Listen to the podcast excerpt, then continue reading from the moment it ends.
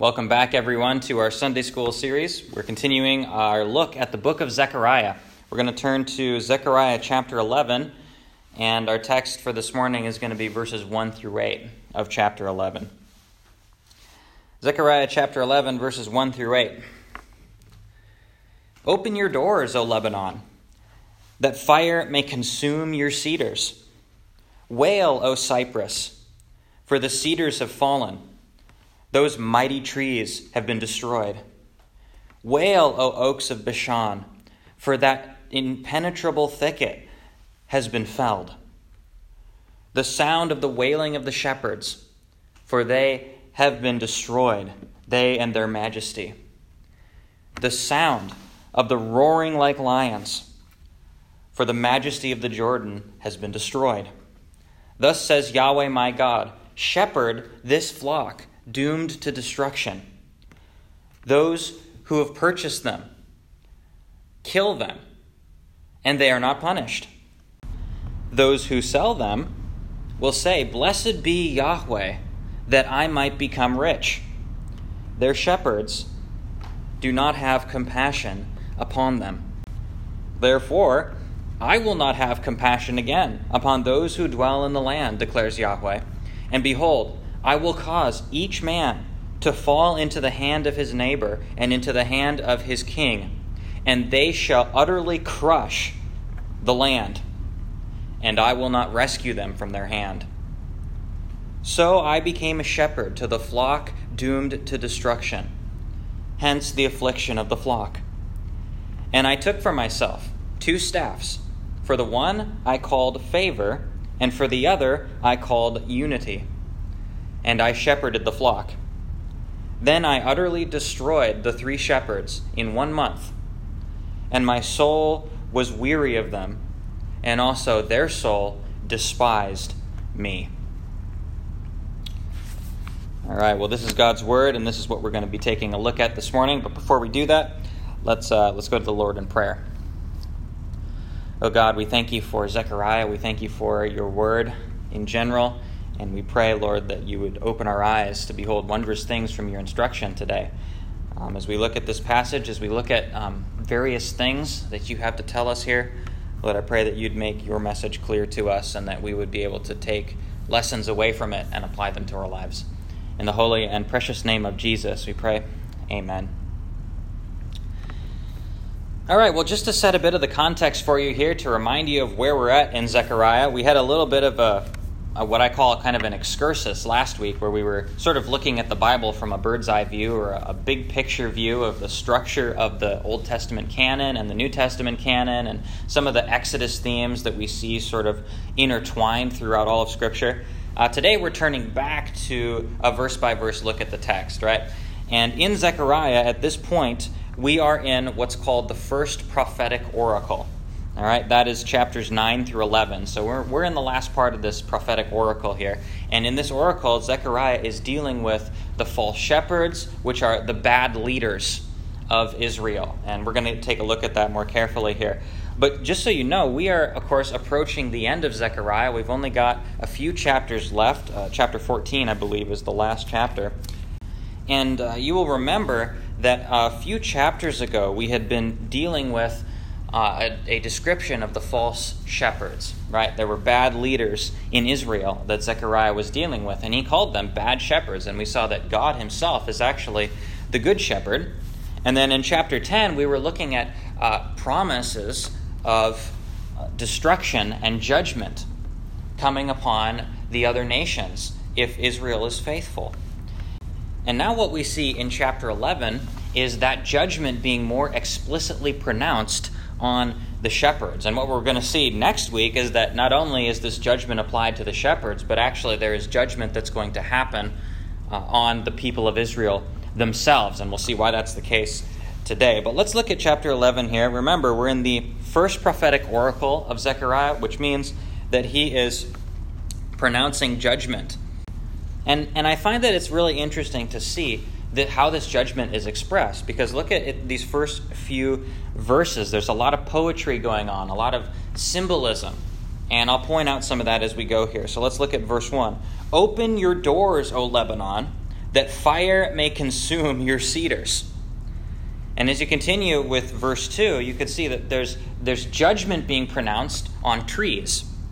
and you might think, okay, why are we having judgment pronounced on trees here? Well, of course, it's not actually being pronounced on the trees themselves. Rather, the trees are sort of symbols pointing to something else. Of course, we've seen that a million times in Zechariah thus far, and this is not the last time we'll see this.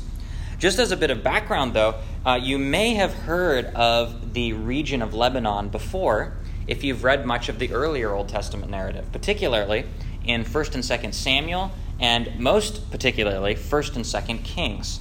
Um, I'm reading through 1st Kings right now for one of my Hebrew readings class, reading it through in the, the Hebrew Bible. And one of the things that kind of struck me is the fact that Lebanon shows up quite a bit in the narrative of King Solomon. And the reason for that is because King Solomon, when he was instructed to build the temple to Yahweh, the very first temple, he did that using the great cedars of Lebanon. He actually contacted the king of that region, Hiram, and Hiram sent him tons and tons of great big cedars from Lebanon. And that is because Lebanon in the, the ancient world was known as being the place that had the, the most high quality wood you could get. Big, giant, rich, beautiful looking trees. And for, for Solomon, he wanted the temple, of course, to be the most beautiful building he could build. So he contacted Hiram to get the most quality wood that he could find. And that was the cedars of Lebanon. Now, Lebanon, relative to Israel, is north of Israel. And so when we have a description here in verse 1 of, of Lebanon opening its doors so that it might be consumed, what's being described here is judgment coming from the north.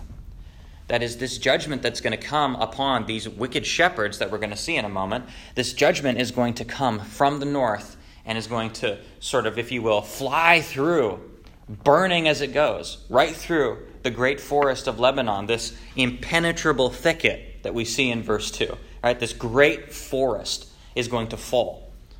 And of course, when this happens, as we see in verse 3, there's going to be the sound of wailing coming from the shepherds because their majesty or their glory is going to be destroyed. Now, the glory that's being described there is the shepherds' glory in their leadership. That is sort of their leadership position. Because the shepherds, of course, as you can imagine, the, the picture of a shepherd is someone who guides the flock, right? So we're talking about leaders right now. These bad shepherds that are going to show up here in a couple of verses, they are leaders in Israel.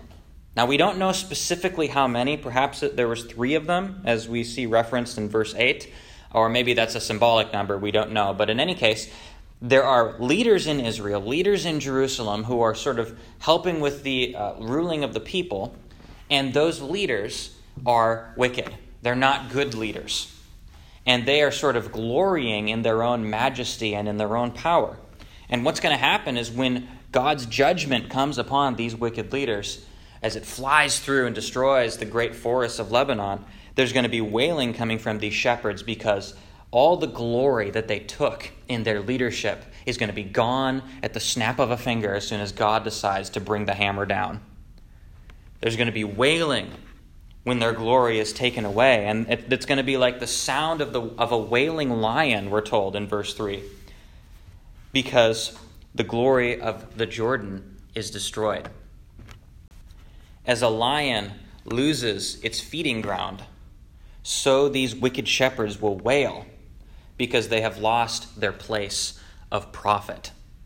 And that's what we see as we move into verse 4 here, as we learn about the shepherd's guilt. We've, we've just learned about God's judgment, right? It's coming. Verses 1 through 3 is God's judgment on the shepherds. It's on its way, it's coming from the north. It's going to come after them. It's going to destroy their splendor. Now, why is God going to do this? We learn about that in verse 4. Here's the guilt that the shepherds have uh, that's warranting God's judgment. Verse 4 Thus says Yahweh my God, shepherd the flock doomed to destruction. God describes his people, Israel, as a flock of sheep doomed to destruction. The shepherd is leading them to an edge of a cliff, and they're going to fall off and they're going to die. They're doomed to destruction because of their poor leadership. At least that's what we know so far. It's not only their poor leadership that's dooming them, but we'll learn about that in a little bit. Verse 5 What's up with these shepherds? What are they doing that's so bad? Why are they bad leaders? Why are they wicked leaders? Here's why.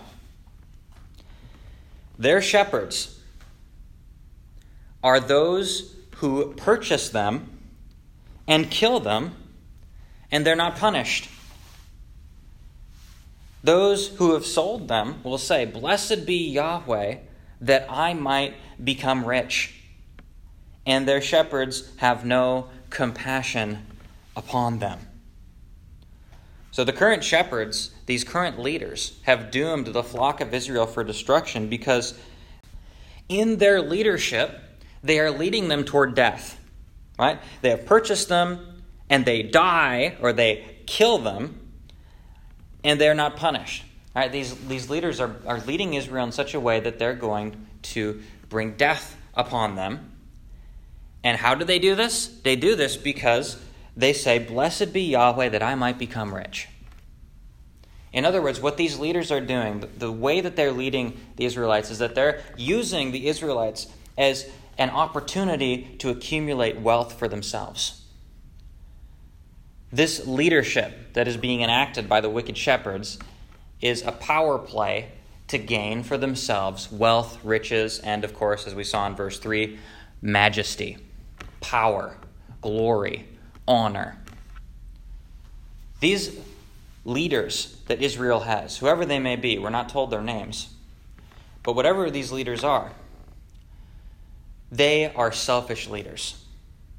They're not the kind of good, godly leadership that we see in Scripture. Actually, as I was looking at this passage, I was reminded of some of the work that we did uh, in our Ten Commandments class. You remember we looked at what the confession says about each commandment what's forbidden, what is required, and so on.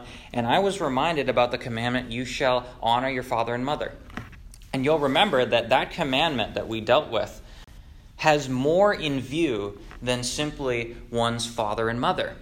You don't just submit or honor, honor your father and mother, but rather, father and mother is standing in for any person who's in authority over you. Right? You remember that?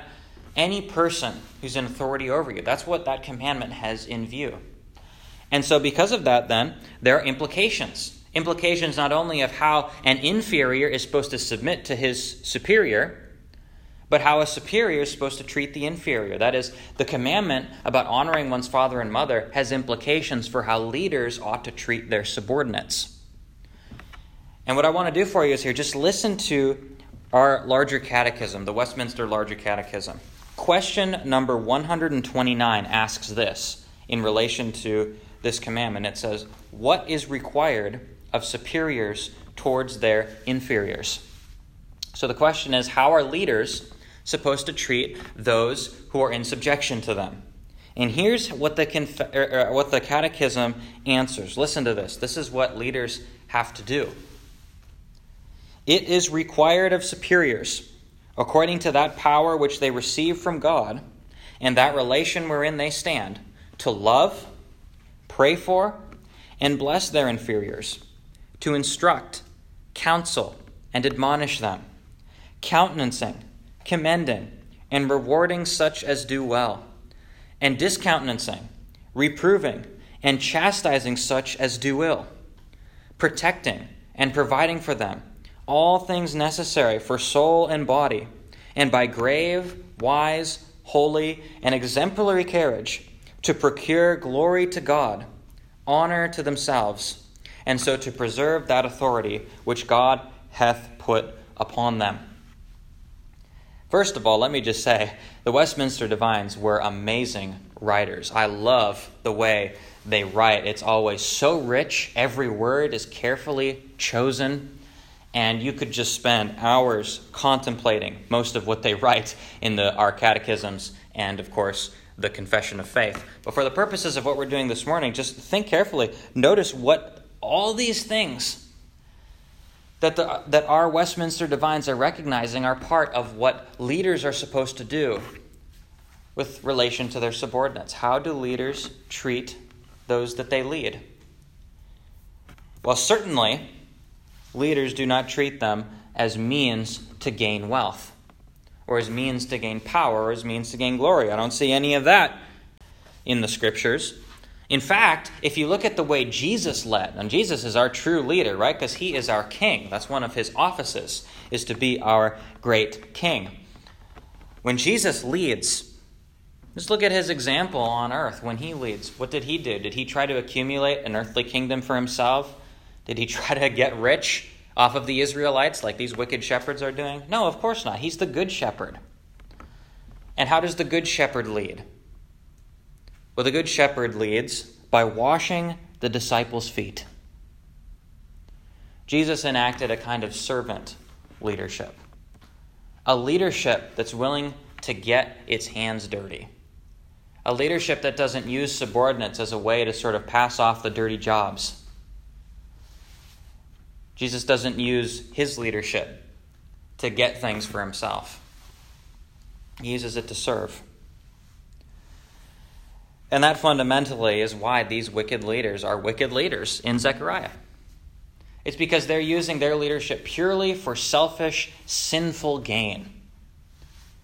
When really they should be having the good of their subordinates in view. That's what the confession, or excuse me, that's what our catechism is getting at here in question 129. All of these details that it spells out are all encompassed under the broad umbrella of making sure that leaders are trying to promote the good of their subordinates, not simply the good of their own selves. Verse 5 They do not have compassion upon them. That is, the shepherds. The wicked shepherds don't have compassion upon the people. Now, here's God's response. Now, here's what God's going to do. This is part of the shepherd's guilt, part of the shepherd's judgment. Therefore, I myself will not have, again, compassion on those who dwell in the land, says Yahweh. Behold, I will cause each man to fall into the hand of his neighbor and into the hand of his king, and the land shall be, and, or, and they shall utterly destroy the land, and I will not rescue them from their hand. As you can see, God has zero tolerance for this kind of leadership. See, God knows that leaders can use and abuse their God given and ordained position to profit. And of course, there's nothing wrong, of course, with seeking one's own, uh, one's own good while being a leader, but of course, the primary purpose of being a leader is to seek the good of the subordinates. And so, any kind of leader that we have needs to keep this lesson in view. Now, you listening to this, you may find yourself in a position of leadership in some capacity. Right? You may be an elder of this church. Right? You may be a deacon of this church. You may be a CEO. You may be some kind of political leader. You may be a father or a mother. In any situation, right, we can always, in, in some capacity, we are all leaders within some group of people. We're all leaders in some way, in some place. And as leaders, we need to take into account what the scripture says about being a leader. God doesn't want us to seek to be a leader for our own gain. These are the wicked shepherds that do that. There's nothing wrong with making sure that we, of course, are taken care of. We have families to take care of and that sort of thing, and in whatever position that we have. But we also need to make sure that we are first and foremost promoting the good of our subordinates. Because that is what God wants us to do as leaders. Well, Zechariah's leadership in Jerusalem, these wicked shepherds, they were not doing this. They were not doing this at all. And so in, in verse 7, we have what I like to call the one man protest. Right now, we, we're very familiar with the idea of protests in our own day. Right now, particularly in these last couple of months, there have been a lot of crazy protests going on in the world, lots of, uh, quite frankly, crazy stuff happening in lots of cities. We're familiar with protests and uh, probably very well familiar now compared to in um, previous years. But our, in our text here, Zechariah is enacted as a one man protester. He is ordained by God, commanded by God to be a one man protester. And here's what he's going to do. Here's Zechariah speaking in, in verse 7 And I became a shepherd to the flock doomed to destruction. Hence the affliction of the flock. Now, here's what, uh, what Zechariah does. He's now entering into this role of a protester. He's like, No, he said, You guys are not shepherding rightly. I'm going to step in and shepherd the people. I'm going to do what needs to be done. God has commanded me to shepherd this flock doomed to destruction, verse 4. And so, therefore, verse 7, I'm now stepping into that role. I'm going to be the shepherd. And in this one man protest, Zechariah makes two signs, two protest signs, if you will. All right, he says in verse 7 And I took for myself two staffs. For the one I called favor, and for the other I called unity. These are his two signs. You can imagine they're two staffs, but if we were doing this today, he'd be having two white signs, one in each arm. One says favor, the other says unity. And of course, the favor sign is a sign of God, God's favor on the people. God's favor on the people. And then the next sign, unity, is uh, the unity of the nation, as well as harmony with the other nations surrounding. In fact, this word for unity in the Hebrew could be translated as harmony. So this is just uh, peace, essentially unity of the nation together, unity with the other nations, that there's, there's not war going on, essentially. It's a, sort of a peaceful sort of symbol. And so, what, what Zechariah does is he's got these two staffs favor and unity. And he walks around, as we're told in verse 8, for a month, essentially. He, he uses these staffs for a month, and he says, and verse 8, I utterly destroyed the three shepherds in one month. Now, what's Zechariah doing there? Right? Did he did he take the staves and he went and beat the leaders for a month, for thirty days? Uh, I don't I don't think that's what he's getting at there. I think when Zechariah says that he beat the three shepherds, that is the, the three leaders, or maybe it's a symbolic number, however many leaders there were. Um, these wicked leaders, when he when he says that he beat them or that he uh, destroyed them, what it's saying is that he destroyed them with words. I think he destroyed them with arguments. He destroyed them with prophetic revelation. That is, in his mind, in Zechariah's mind, he showed the nation the wicked leadership. And he exposed that wicked leadership definitively for all to see. Now, let me tell you, this is how you accomplish a legitimate protest, right? You don't go and you beat people, you don't go and loot things, you don't destroy things. That's not how you have a productive protest. No, you, a, a legitimate protest is one that uses rational arguments, and really, for a Christian, a legitimate protest is going to use the Word of God, right? Persuasive arguments, something that we can say literally destroys the arguments of the competition. Now, I'm not trying to make any political arguments right now, but all I'm saying is that when you have a prophet of God enacting a one man protest, you better believe that he's going to be able to present persuasive arguments when the Word of God is at work and he can definitively show the wickedness of leadership and the judgment of God coming upon them. Now, you would expect at this point, right? You'd expect that the people of Israel would be willing to listen to him and having now heard of their wicked leadership, that they would now be willing to overthrow that leadership and put in godly leadership. Leadership that's not going to doom them to destruction, but rather leadership that's going to lead them to life, lead them to the Word of God, lead them to faithfulness. Well, unfortunately, that's not what the Israelites do. Surprise, surprise. They don't listen to the prophet of God. Second half of verse 8 And my soul, this is Zechariah speaking, and my soul was weary of them, that is, the people of Israel, and also their soul detested me. That is, the soul of the people of Israel detested me. Now, if we read verse 8 in isolation, kind of like what we're doing now, disconnected from verse 9, because we're going to deal with that verse next week, you may have the temptation to think that the them being referred to in the second half of verse 8 is actually referring back to the three shepherds, saying that the three shepherds um, were, were uh, that Zechariah was weary of the three shepherds, and that the three shepherds detested Zechariah. And that, of course, would be possible were it not for the rest of the text that follows, where it makes it very clear that it's actually the people of Israel that are um, detesting Zechariah. And we'll, we'll cover those verses next week, but just take my word for that. This is talking about the people of Israel detesting the soul of Zechariah. They don't like what he's doing. Now, you would think, right, that people, citizens, would be happy when a prophet of God exposes the wickedness of their leaders.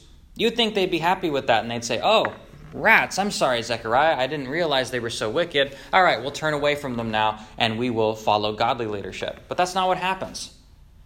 We're told that the people of Israel, when Zechariah exposes the wicked leadership, actually detest Zechariah.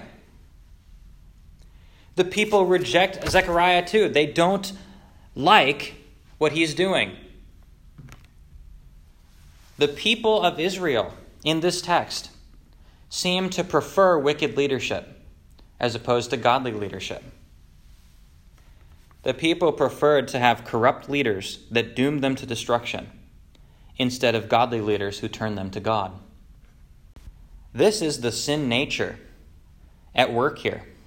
People do not want to hear the Word of God proclaimed. They don't want to hear the truth. They don't want to hear that what they're doing is sinful and that they need to turn to God. No, they want to figure out every way they possibly can to make their sin more acceptable in their own eyes and to quiet their own consciences. And they can do that by ignoring the Word of God. They can do that by surrounding themselves with, with bad friends or with uh, uh, entertainment that is questionable and people can also do that by trying to put leadership in positions to condone sin, to try to make sin legal, if you will. Because people think that if they can make sin legal, that that somehow makes it right. You can see there's a lot of parallels with what Zechariah's audience is doing compared to what our people in our own day are doing, right? The big movement right now is to make all kinds of gross, horrible, terrible sins legal in order to quiet the consciences of sinners. And, folks, we can't do that. We cannot do that. Because if we do that, we bring upon ourselves the wrath and the judgment of God described in our passage today as well as in the passage that we're going to look at next week. We'll see what how God is going to respond to the people of Israel, rejecting Zechariah's exposure of their wicked leaders. Sin brings judgment. It's as simple as that. Zechariah's audience is going to face some of that judgment unless they repent. And that's the same story as us today, isn't it? All of us are sinners and we have brought God's judgment upon ourselves for our sin, for our willful rebellion against His law. And praise God today that those of us who have put our faith and our trust in the person and work of Jesus Christ are forgiven. I know we say this all the time, but just hear it for the first time again, if you will. We, as believers in Jesus Christ, are forgiven. You, if you trust in Christ, are forgiven of your sin.